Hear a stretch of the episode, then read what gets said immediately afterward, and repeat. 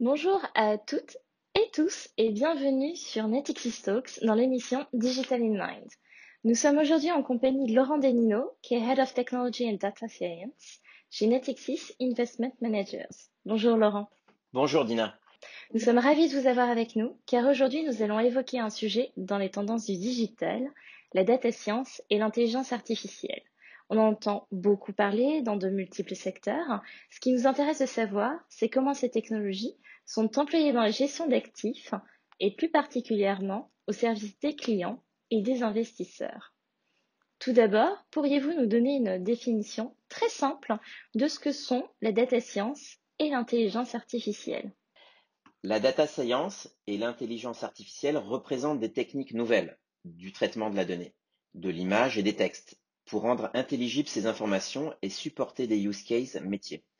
Pour répondre à des problématiques métiers complexes, la data science ouvre les portes de l'automatisation du traitement en masse de la donnée, par exemple aider sur des plans d'action ou prédire le comportement des clients grâce au machine learning. On crée des modèles qui apprennent au fur et à mesure de l'enrichissement de la donnée. Comment la data science et l'intelligence artificielle sont employées dans l'asset management et surtout, comment cela fonctionne? Il y a beaucoup de cas d'usage. Dans la gestion d'actifs, nous parlons d'augmented sales, c'est-à-dire des ventes augmentées.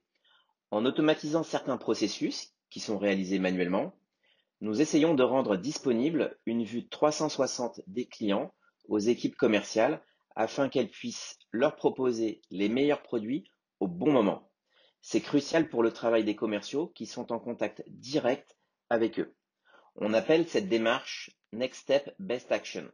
Le commercial doit pouvoir accompagner ses clients en leur apportant de la valeur à chaque prise de contact pour ne pas leur faire perdre du temps.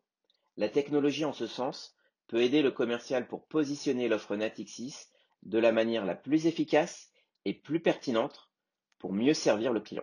En ce contexte particulier de crise sanitaire liée à la covid dix-neuf, comment le digital vous aide à répondre aux besoins des clients ? Eh bien, le sentiment d'urgence lié à la crise est très fort. Cette crise a permis aussi à nos clients d'être plus digitales et de consommer davantage nos contenus digitaux comme les newsletters, nos communications sur les réseaux sociaux et de participer à des événements en ligne. En interne, nous constatons une accélération de la prise de conscience dans toute l'entreprise pour aller encore plus vite et plus loin dans notre transformation. Notre démarche client-centrique nous permet d'utiliser notre connaissance client pour mieux servir le client. Pouvez-vous nous donner des exemples de projets intéressants que vous menez dernièrement ? Eh bien, je vais vous donner deux exemples d'utilisation de la data et de l'I A. Le premier exemple est un use case lancé il y a deux mois.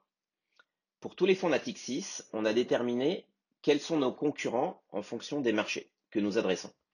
Nous contrôlons ainsi tous les jours comment nos produits se comportent par rapport à la concurrence. Nos concurrents ne sont pas les mêmes en Europe et en Asie. Ainsi, chaque commercial peut ainsi configurer sa watchlist de fonds selon ses concurrents locaux.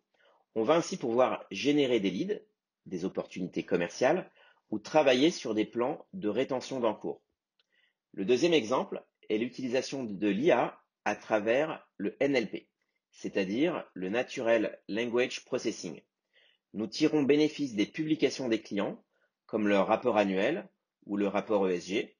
Toutes ces informations sont utiles pour comprendre leur investissement en asset management et leur intention majeure. Nous employons la technologie du N L P pour lire et scanner tous ces documents longs et rapidement trouver la partie qui nous intéresse. Ce type de recherche sert à tout le monde et permet également des applications locales.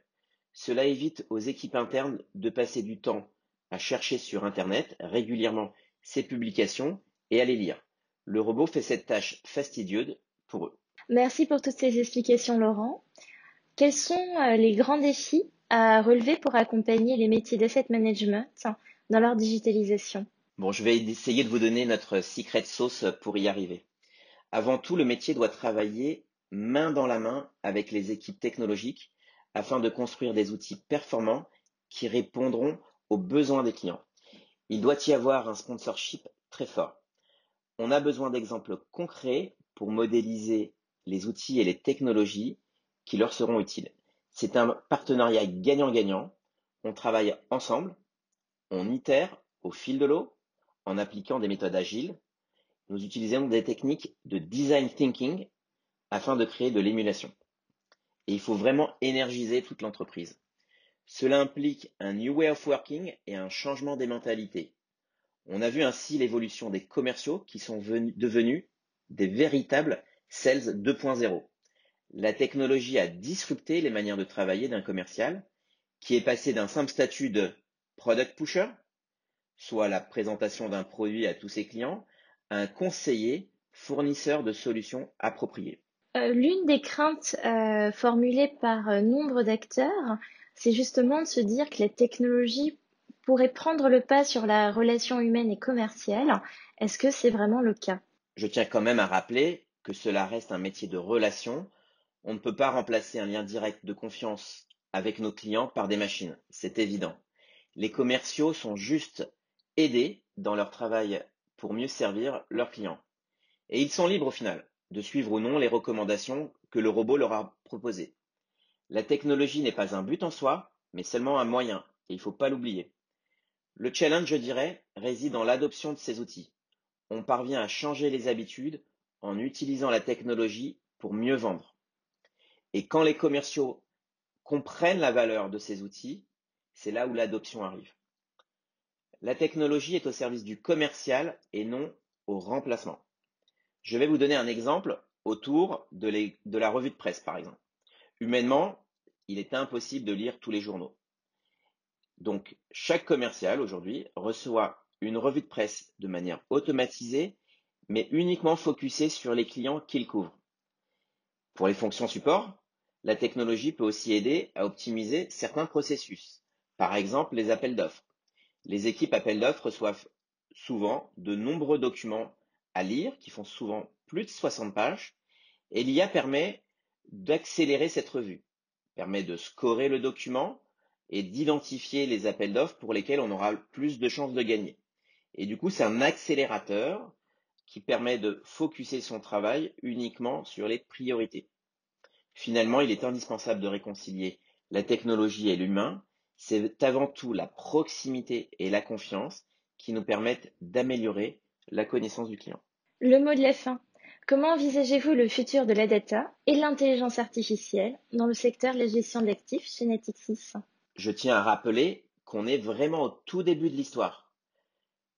Toutes les équipes sont engagées et dans l'avenir, nous allons de plus en plus développer ce type d'application pour accompagner aussi bien les fonctions support que les commerciaux. La bonne nouvelle, c'est qu'on a plein d'idées. On a suffisamment d'idées pour nous occuper les trois prochaines années. Le challenge sera surtout pour nous de prioriser les cas d'usage. On va vivre et on vit des révolutions technologiques. Le but, c'est d'épouser ces changements. Chacun doit investir du temps pour s'approprier ces solutions et de participer à cette belle story. Merci beaucoup pour toutes ces explications, Laurent. Nous étions ravis d'enregistrer ce podcast à distance avec vous. Et merci à tous et à toutes d'avoir suivi ce podcast sur la data science et l'intelligence artificielle dans l'asset management. N'hésitez pas à suivre l'ensemble de nos émissions Natixis Talks sur les plateformes d'écoute de podcasts pour découvrir d'autres paroles d'experts. On vous dit à très bientôt.